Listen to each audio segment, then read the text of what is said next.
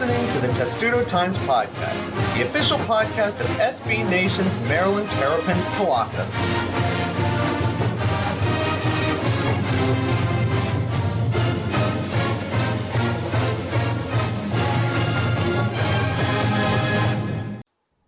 And welcome to episode 80 of the Testudo Times podcast. If I sound strange, it's because your humble host has been mourning Melo Trimble's departure from Maryland by taking lots and lots of cold medicine. These two things are actually unrelated, but when you put them together, they sound like they might be related. A couple of people are joining us. First of all, Thomas, uh, when the news came, what did you do? Did you listen to My Heart Would Go On? Um, no, I, I, I didn't actually do that. Um, Whitney what Houston? happened? No, I didn't actually play anything. I think I think I had some other music just on already, and then, you know, I was, you know, it was right in between classes, but it was at a, at a time where, you know, we had a story prepped, and you saw the news, and you're like, okay, get it out, get it out, and then and then later, um, you know, I will remember you ended up being the song, Oh, okay, that one works too. courtesy of Andrew Terrell, of course. Time of Your Life. Oh, actually, that song's horrible, and you should never play that in any remembered situation. You shouldn't play that song in any situation because it's a pile of steaming, really flaming a- garbage. It's not really a remembrance song, I don't think. Well, it kind of is. They played it at every bar mitzvah at the end of it, and the ones that I went to. Fittingly, all the ones that I went Well, to that were terrible. Anyway, Well, that's we're that's getting off. We're getting off topic slightly, um, and delaying something that we should mention. Uh, as you know, at Testudo Times, we go through editors quite often because we're all students. Well, I'm not anymore, but most of us are students. And since Ryan, your humble editor, is graduating in May, we need new people to help man the staff of this site with so many great things to talk about. And Thomas is already very young, so he's going to be back in the future. But one of your new editors is joining us tonight. Jared Goldstein, please tell the lovely ladies and gentlemen, the 700 or so people that listen to this show, whatever the clicks we get, uh, tell them your life story. Well, I was born February Whoa, 9th, whoa, whoa, whoa, 1997. Whoa, whoa, whoa, whoa, whoa. Okay, okay, maybe not that. All right, I will. I'll start. I'll start much sooner. Um, I'm a multi-platform journalism major at the University of Maryland. I grew up uh, in Westchester, New York, and went to high school in Maryland. And um, you know, I'm just living life. I'm a sophomore, and uh, glad to be here. You are glad to be, and we're glad to have you. We have another editor named Lamar, who you have already seen writing some things, but he could not be with us tonight. Uh, but he will be on the show at some point in the near future. Maybe he didn't want to talk about Melo Trimble because it makes him sad. Well, because it makes us all sad, even though this is the inevitable that happened. And Thomas, I don't think any of us are shocked at the decision that was made. Um, I wasn't shocked by his decision to declare because that is what you do when, especially when the they made the rules what they are, which is you can declare and then come back. I am surprised he hired an agent to get it over with now. You know, and because th- they they made the system kind of for guys like Melo who don't really know where they stand, and you know if they don't have a good combine, you know maybe they're kind of just fringe draftable, fringe even NBA prospects, and you know I guess I guess Trimble decided, you know he wanted to go through that, go through with it either way, which And- is an understandable decision and it's a fine decision. Well, I think Um, somebody, I think somebody here pointed out that if he came back next year, he'd be 23 years old when he left college, and there Yeah. not really much of a market in the NBA for 23-year-old guards with his skill set. So whether that means he gets to the NBA, slogs it in the D League, or goes over to Europe or China or something like that, I mean, his decision was kind of made for him. He wasn't going to gain a ton by coming back to Maryland, but he knows that his NBA stock isn't great, but he's got to make money while he can make money, I guess. And I think that's why the decision ended up being made and why it ended Yeah. up being made so quickly. I don't think he wanted to string himself along like he did last year. That was a long, drawn out, arduous process that I don't think anybody wants to go through once, let alone twice. That, that's that's fair. Um, and it is worth noting that you know they, they lost Robert Carter last year for really the, the same reason. Um, you know, Carter had a year of eligibility left as he redshirted a year, but he had already graduated and decided that um, he uh, really did need to you know, just just start going pro and making money because because you only have so long to play professionally. And Wh- Wherever I- you end up playing professionally. yeah, wherever it is, and you you do want to maximize that window. Yes, and for Melo, that window is already a bit shorter considering his age. For a lot of college players, it's not like that, but for Melo, he is a bit older when he came to school. Jared, uh, you didn't see hit Maryland's uh, Melo's freshman year because you weren't in Maryland yet, although you were in the area. So for you, the last two years when you've seen Melo Trimble playing at Maryland, you've kind of been in there full bore, so to speak. So a, are you shocked by this decision? And B, then what are you going to remember Melo Trimble for at Maryland of the many things that Maryland fans will remember him for? Well, I guess I'll start by by clarifying that I've been uh, a diehard Maryland fan pretty much all my life. Um, Okay, so th- th- this needed to be qualified. See, Yeah, podcast so- doesn't ask these questions beforehand. He just assumes that stuff will come out during the show. This is what you call no prep, ladies and gentlemen. No no worries here. So yeah, so I've been I've been a diehard fan my whole life. My parents went here, a bunch of other family members went here. So um, I've actually you know I've been watching Maryland basketball my whole life, long before Melo Trimble. Um, but but so I guess ex- having experienced all three years and two of them in person of of Melo, um, I guess what I'll remember most is always feeling like Maryland had a chance to win every game because of Melo. Um, granted, you know, some games he wasn't, you know, at the top of his game, but but I always went into a game the last two years as a fan, um, feeling like no matter who the opponent was, uh, we had a chance to win. So that's that's kind of how I'll remember remember him. Um, and just another thing is is that he was always smiling, which is something that um, that I admire about a player of his caliber. Um, it would be easy to, you know, just kind of put your head down and, and get frustrated when things don't go well. But but he always seemed to be smiling, and you know that was uh, that was definitely one thing that I remember from him. If this, if we wouldn't get sued for doing it, this would be a point where you would start playing "and I Would Always Love You" by Whitney Houston. Mm, Exactly. Yes, it's it's exactly true. Uh, despite this, there was somebody on Twitter, and we posted it in our uh, our little chat, and then I went and took matters into my own hands and responded to said tweet. Um, somebody whose name will be mentionless and his place of work will remain uh, nameless. You could go check my Twitter timeline if you want to find it. Uh, this person said college career might be over, but he stopped playing a lot earlier. And then he described to me that Melo was catatonic at the end of the Northwestern game, and I'm just looking at it like, what? Anyway, that's just a random observation from me and somebody else. And I think Thomas, when we look at his legacy, it's really the man who transformed Maryland from an also ran to a program that's back on the map again. He kind of single handedly did that. Um, I think, you know, we, we, he he has been the least common denominator. You know, the the common the common, you know, bond between the last three teams that, you know, have you know as as kind of a group, I would say, you know, put Maryland back on the map. So definitely, you, you do have to give him that credit. I I don't even know if I would say it was just him, but for sure he had as probably as big a part of it um, as anybody.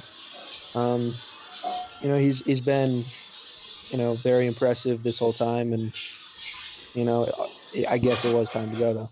Well, it certainly was time to go. I don't think anybody's going to dispute that. There probably will be a few, but even this one, I think Maryland fans are like, you got the three best years you could possibly get out of him, and you kind of transform the program back again into what Maryland fans want the program to be, as opposed to what it was before he got here. So I don't think anybody's going to begrudge Melo Trimble, and someday, and it's probably going to be soon, that number two will be retired up at Xfinity Center, which is going to be very, very interesting and a very fun day. There was also another transfer that kind of got buried by this other player departure, I guess we could say, Thomas, and it was Micah Thomas transferring. Now, he was this recruit that was picked up at the end of the recruiting period last year, very raw player, small forward, only played in the exhibition season, redshirted this year, and we all thought he was going to play a big role next year, and now he's gone, and it came really as a bit of a surprise. It kind of happened while we were all still kind of processing the Melo thing, and suddenly we learned that oh now Micah Thomas is gone, and you know people had talked about we don't know you know how many transfers are going to be, if anybody, if Melo's going to leave. We don't know if there's going to be a scholarship open. And in a couple hours, we went to having two of them open. Um, and, and Micah Thomas, I, I don't know a ton about you know how much he developed um, in practice this year. Um, I do know that he was, you know, a pretty a pretty good project and definitely had the potential, especially on defense, to be, you know, a great player. Um, it is a shame that if he does do that, it, it won't be in a Maryland uniform. Um, interestingly enough, my friend who's in uh, a class with several of these freshmen. Oh boy, um, we're going yeah. down this road. Yeah, but but Micah Should we even Thomas say is this on the still, podcast?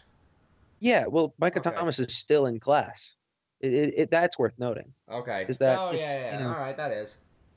it is you know interesting to see where he ends up. I don't I don't happen to know the rule off the top of my head if if he'll be eligible He'll anytime years of- soon. He'll have four years of eligibility, though I believe he'll probably, if we're going off this because he's not a grad transfer, I believe he'll probably have to sit out a year wherever he goes Which and would then be play interesting four because years. he already missed.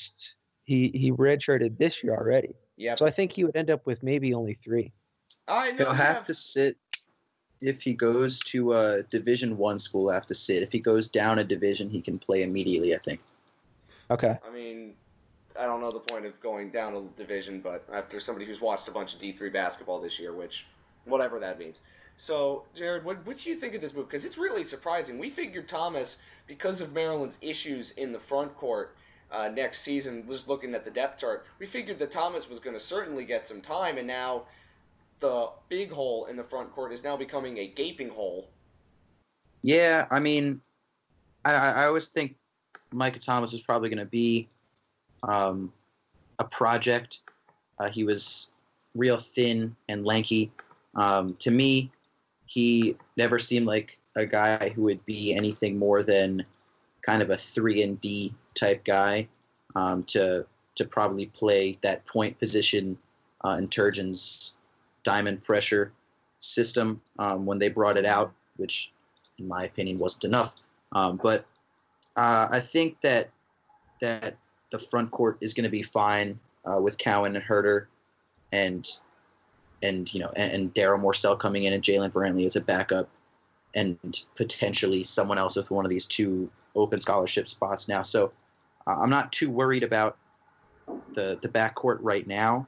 Um, but you know, I guess we'll see we'll see how those spots get filled. Yes, the front court issues though, Thomas. With Tom, Micah Thomas, with Thomas, and we're talking about Micah Thomas. Funny how this all connects together. Uh, with Micah Thomas, we figured to play as a sort of three because he's six seven.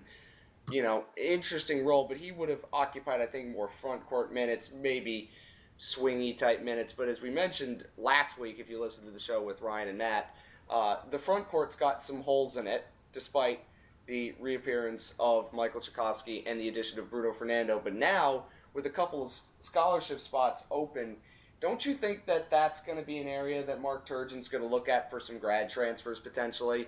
It makes a bunch of sense, doesn't it? Oh, for sure. And you know, hopefully, I haven't you know done a ton of uh, scouting the grad transfer market just yet. Um, you know, he's gotten grad transfers in the last two cycles. Um, he got LG Gill, who was at the time seen as sort of one of the better uh, forward, you know, transfers on the market.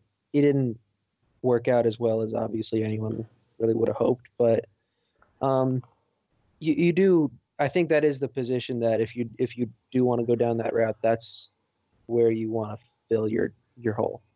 I would say so because, as Jared just mentioned, with the fact that Maryland, I think, is pretty well suited at guard, and now I don't think there's going to be as much urgency for Jared Nickens or Dion Wiley to transfer, although I still think it's possible.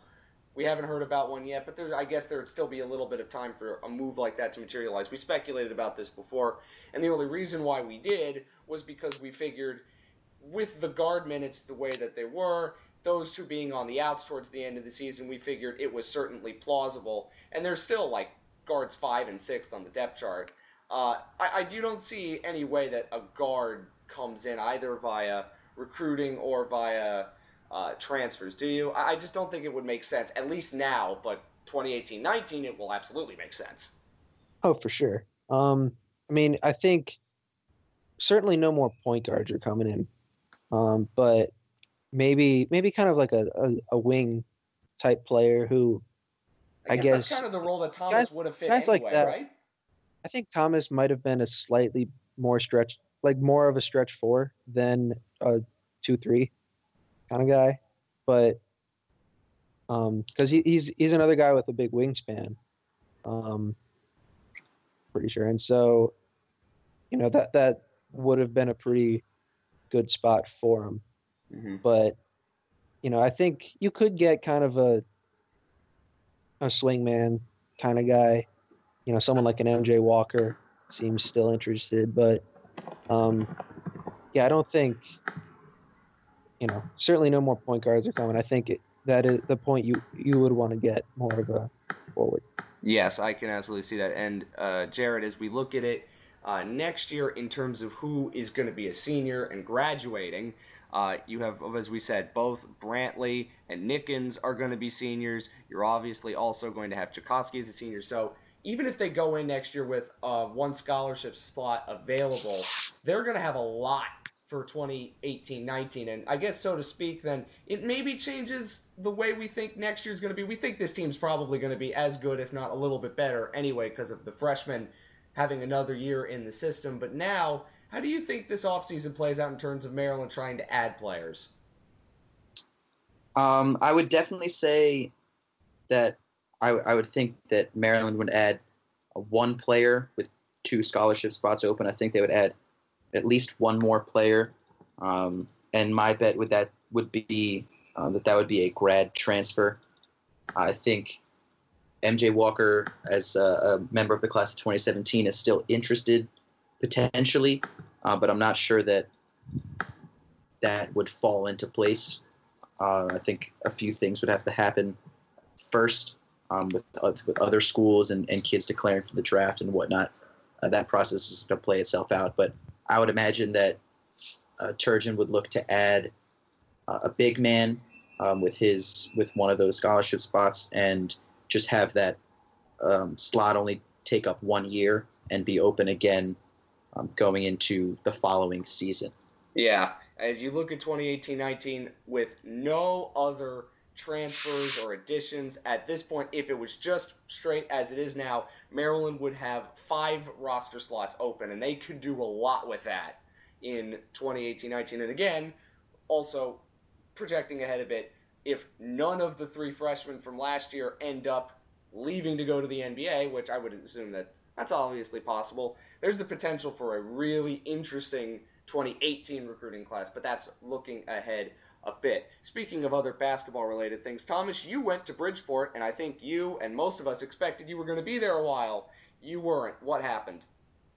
Um, well, Maryland women's basketball played its worst game of the season in the single elimination, single elimination tournament at the end of the season, which is not usually a good time No, I don't it. think you want to play your worst game of the season in the last game of your season.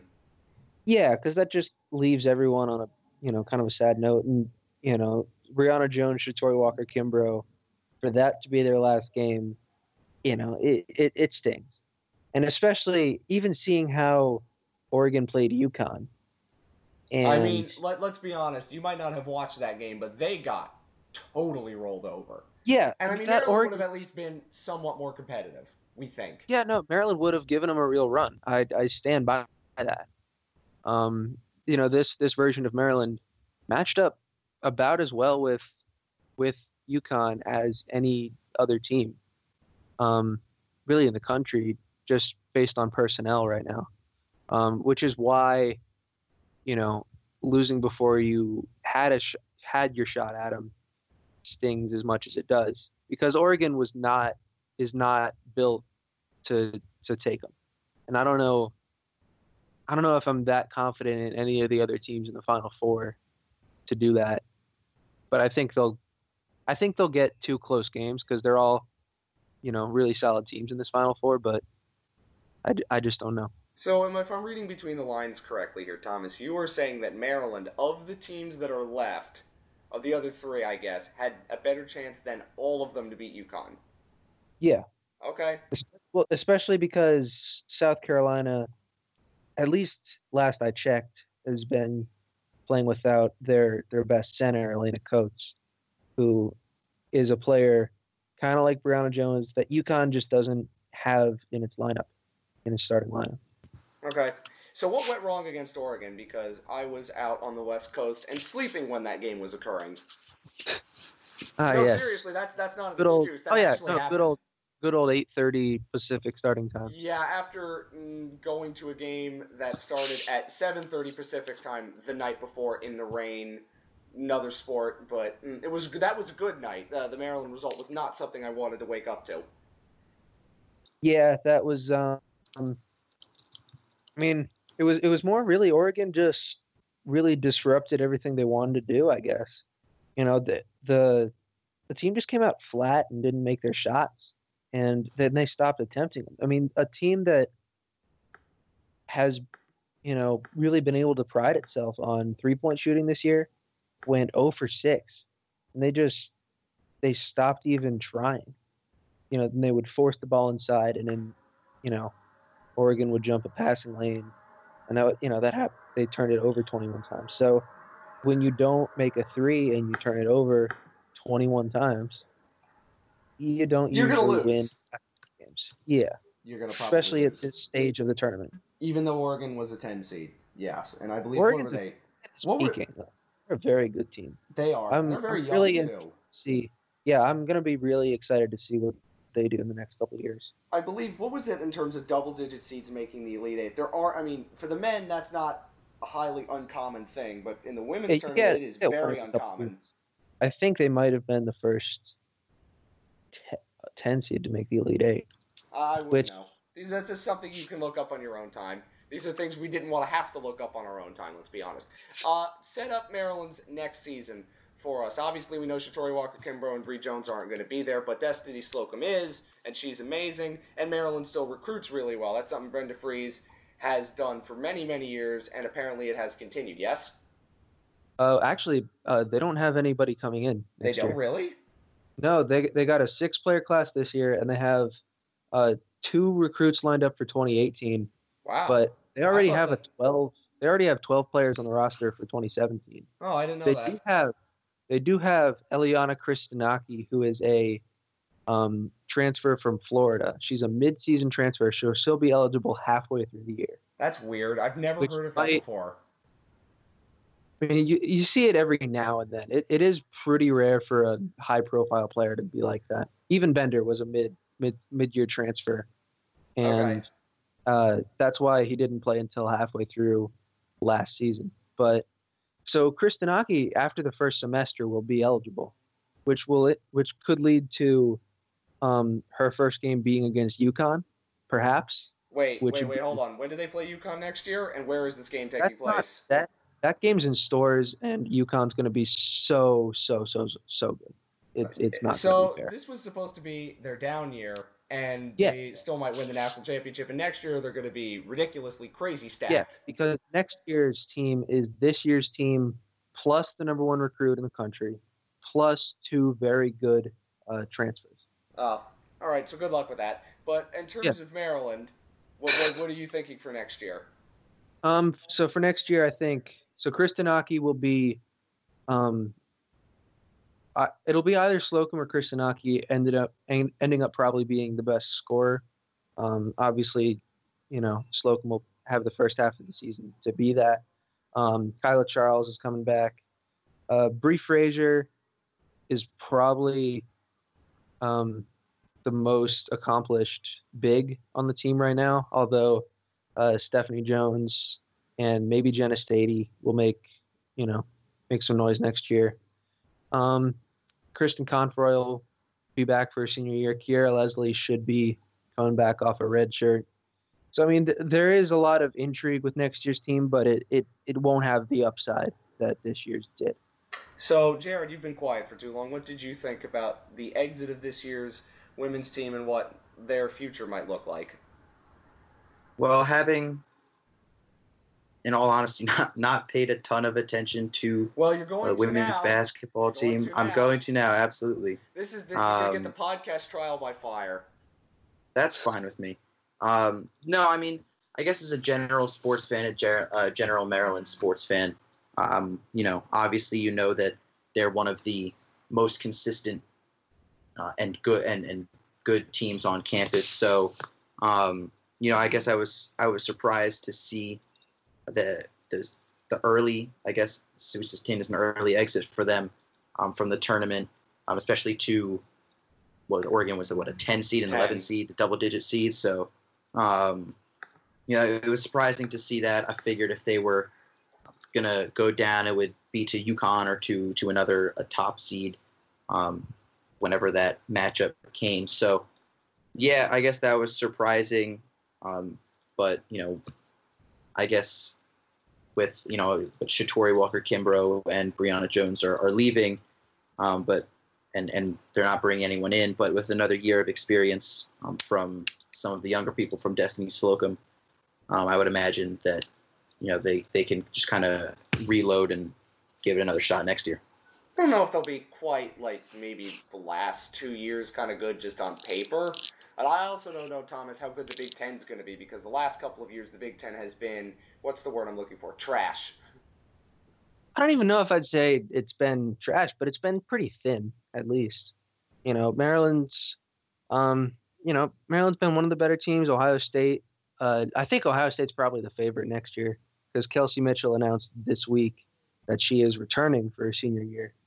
Um, she was eligible actually for the draft, but but she is, you know, I think the early National Player of the Year favorite uh, for next year. So that's something to keep an eye on. I think honestly, Ohio State's probably the Big Ten favorite, and then uh, Maryland right after that, and then Michigan a little bit behind that because Michigan's returning pretty much their entire core. Um, beyond that, there there's there are quite a few question marks. Um, I think a few other teams will make make some noise, but it, there won't be a ton of um, stuff on the national scale This is three. this is this is important because when we start yelling about Maryland's seat next year, uh, we're going to have to come back to this conversation at some point, inevitably, because it screwed Maryland over this year. So, I don't know, a couple of years where Maryland basketball teams have been screwed over by seeding. Isn't that wonderful? All right, let's move on to football. We didn't really think that there would be a ton of football news, uh, but there was. There's a transfer, and there have been some practices, Thomas. This also came out rather recently. We're recording this Thursday night. Uh, Corvez Bulwer, who was a very highly touted recruit, is transferring, according to some reports. And Bulwer figured to have a big role on the offensive line this year because of the transitions and how young it is. But now he's leaving. Where does that leave Maryland in that position, which we used to think was a position of strength for them? and I think it, it still ought to be. Um, very likely that um, maybe Richard Merritt, a former blue chip recruit, uh, ends up there. Um, possible that uh, even a freshman like Marcus Miner, um, I think has a shot at it. But um, it is it is surprising because when Mike Minter left with a year of eligibility uh, still remaining, um, you, you did think that Bulwer was on the inside track to have that, and we we still don't know any uh, reasons for it. Um, obviously, when we find out, we will report it. But um, th- there are several blue chippers still fighting for spots, so it's it's not like um, you know Maryland suddenly thin. No, but there are now a few more question marks at a position where in the Big Ten you don't really want to have question marks. You know, Oh, of course. We've we've said Maryland has recruited the offensive line well for years and years and years, and this is true. But I guess the other thing is, is Bulware, of course, was a Randy Edsall recruit. Uh, he didn't get a ton of playing time. Sure, he got I think six appearances, which isn't a lot. So maybe he figured he wasn't on the ups with the new coaching staff, which is still definitely a possibility. and there are a lot of new kids coming in that they might have their eyes on, and of course because they'll play freshmen and they don't care. Uh, there was a chance that freshmen, such as the guys you mentioned, Marcus Minor among others, would jump him. So I guess that's certainly plausible. And there was, I believe, a practice recently. Yes. Yeah, I mean they've had now five practices, and there was an open practice today. That, that was the key one because they've had yeah, that- practices and no one knows anything about yeah, it. the important the important practice is the open practice because that's where people like us show up. Yes. So what did you Um, see, or did they hold anything back? Is Caleb Henderson a real person? Caleb Henderson is a real person. This is I good mean, I knew, news I knew because this, we've only talked about from- him as a as a you know as a fairy tale, like a a person that may exist. You know, he's like Well, the Yeti. well, went to high school with him. I knew him. Oh, So- well, you know Yeah. more than anybody else about this because every time I've talked about Caleb Henderson, it was sort of a mysterious figure in the ether kind of talk. Yeah, and and as a tease, I will be writing about, hey, I went to high school with this kid, and now he's the quarterback. Ooh, you should definitely stay tuned for that on testudotimes.com whenever that appears. Yeah, so so I talked to him today, and that was fun. I mean, he he's been he seems really excited. You know, he's is a similar offense to the one that UNC ran, um, a similar offense, even the one that Lake Braddock ran when when Caleb was there. So, um, you know, he, he seems really excited. He's he's getting he's getting reps with the ones. Obviously, it's it's still very early, and Kasim Hill hasn't even showed up yet.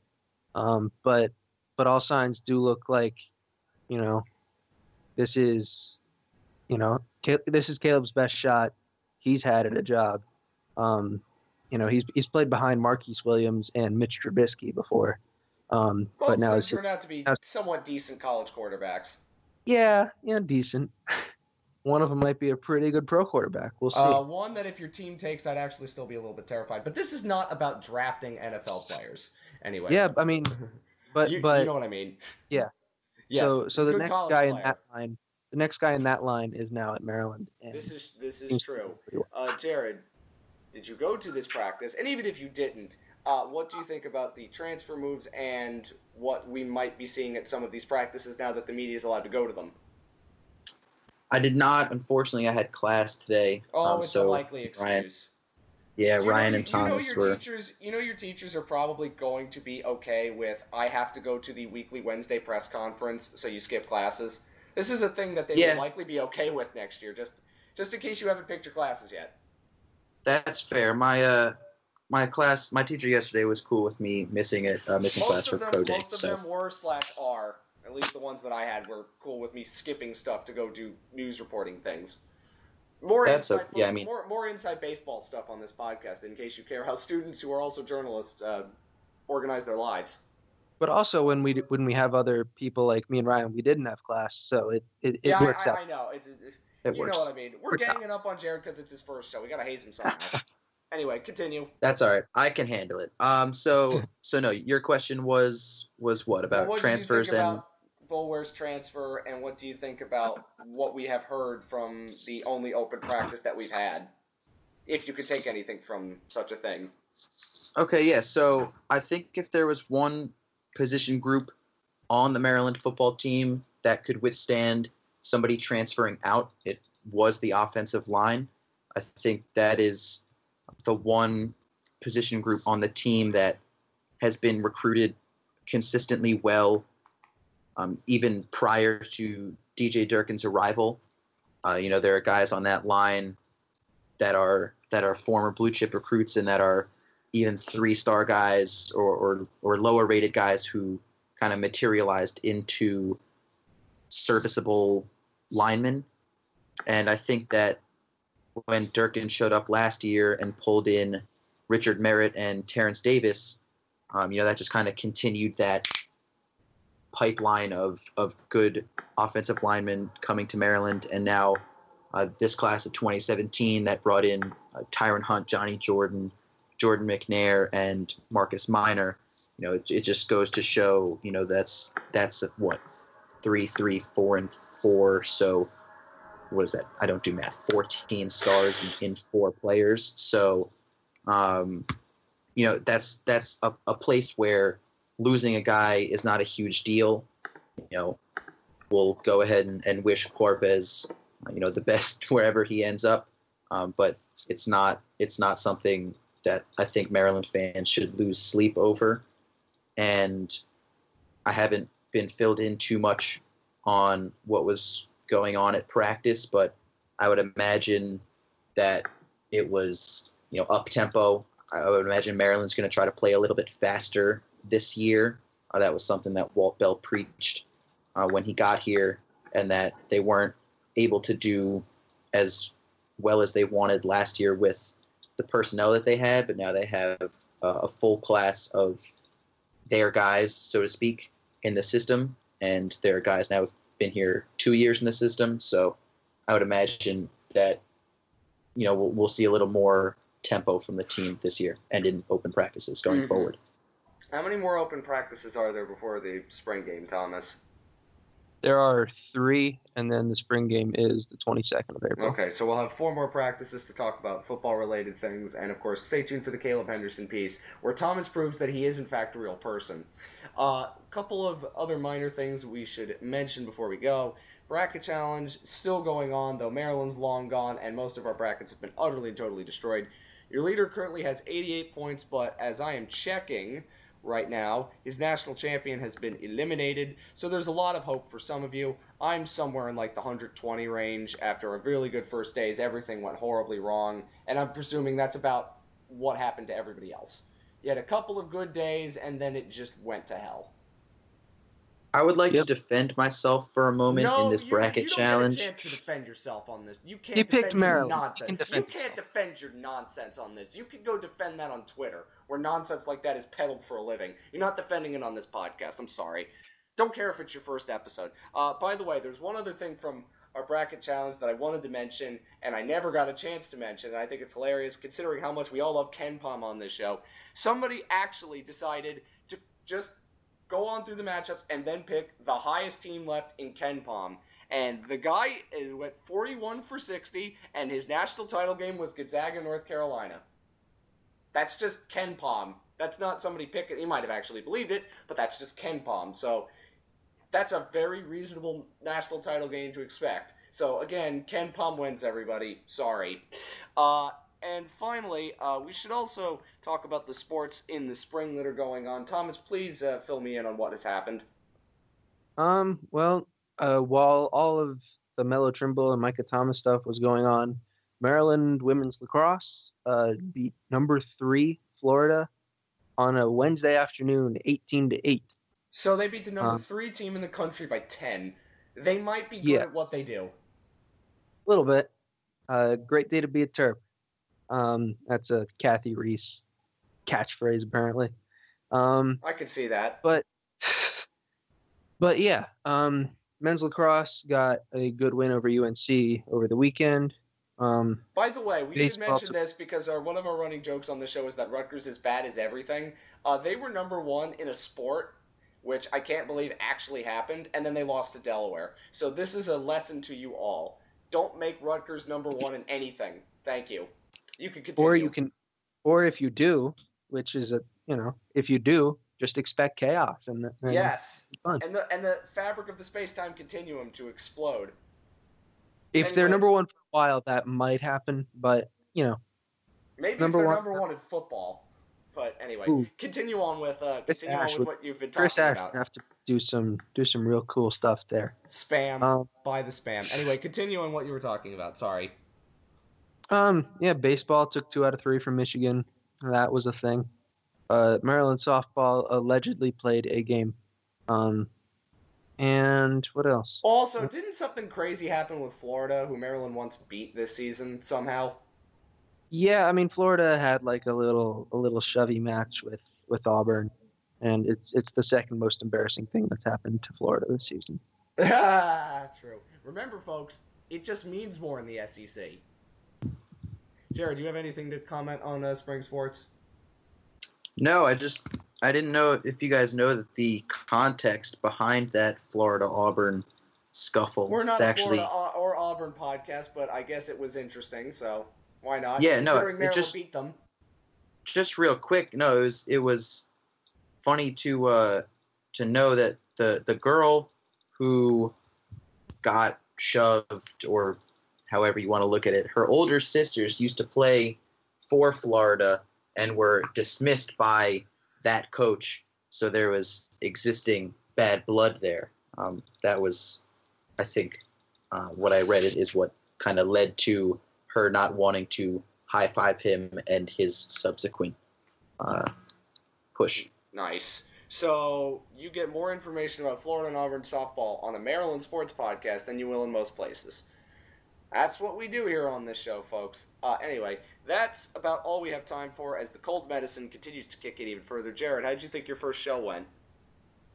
I think it was really good. Uh, I really did want to want to explain myself for that, No, that Maryland pick, but uh-uh. but if you I'm if you you say NyQuil. no, then it's your you thing. NyQuil So go ahead. You have a chance to do that. I'm gonna shove Nyquil down your throat. There's no explaining that. Sorry, Okay, no Uh, problem. Thomas. Howdy, howdy do. Uh, I thought he did pretty well. Um, I think his Maryland pick was a totally reasonable pick. I'm sure. Um, Reasonable if you were like me, hyped up on cold meds. yeah, yeah. I, I don't, I don't know the, I don't know why, why he did, but I'm sure he had his reasons. Um, I just wanted to show the fans that that I meant business. You know that I'm I'm a You am a real need Marylander. to prove I'm your a real Terp. credentials. You you're more of a Maryland fan than the guy who said Melo Trimble was catatonic against Northwestern. You don't need That's to prove yourself. much. He's more of a Maryland fan than that guy and Mike Francesa. We know. Yes. Or, or maybe more. Uh, no, I was going to make a Frank Isola joke, but let's not do that. Um. Anyway, uh, it's easy. It's easy pickings.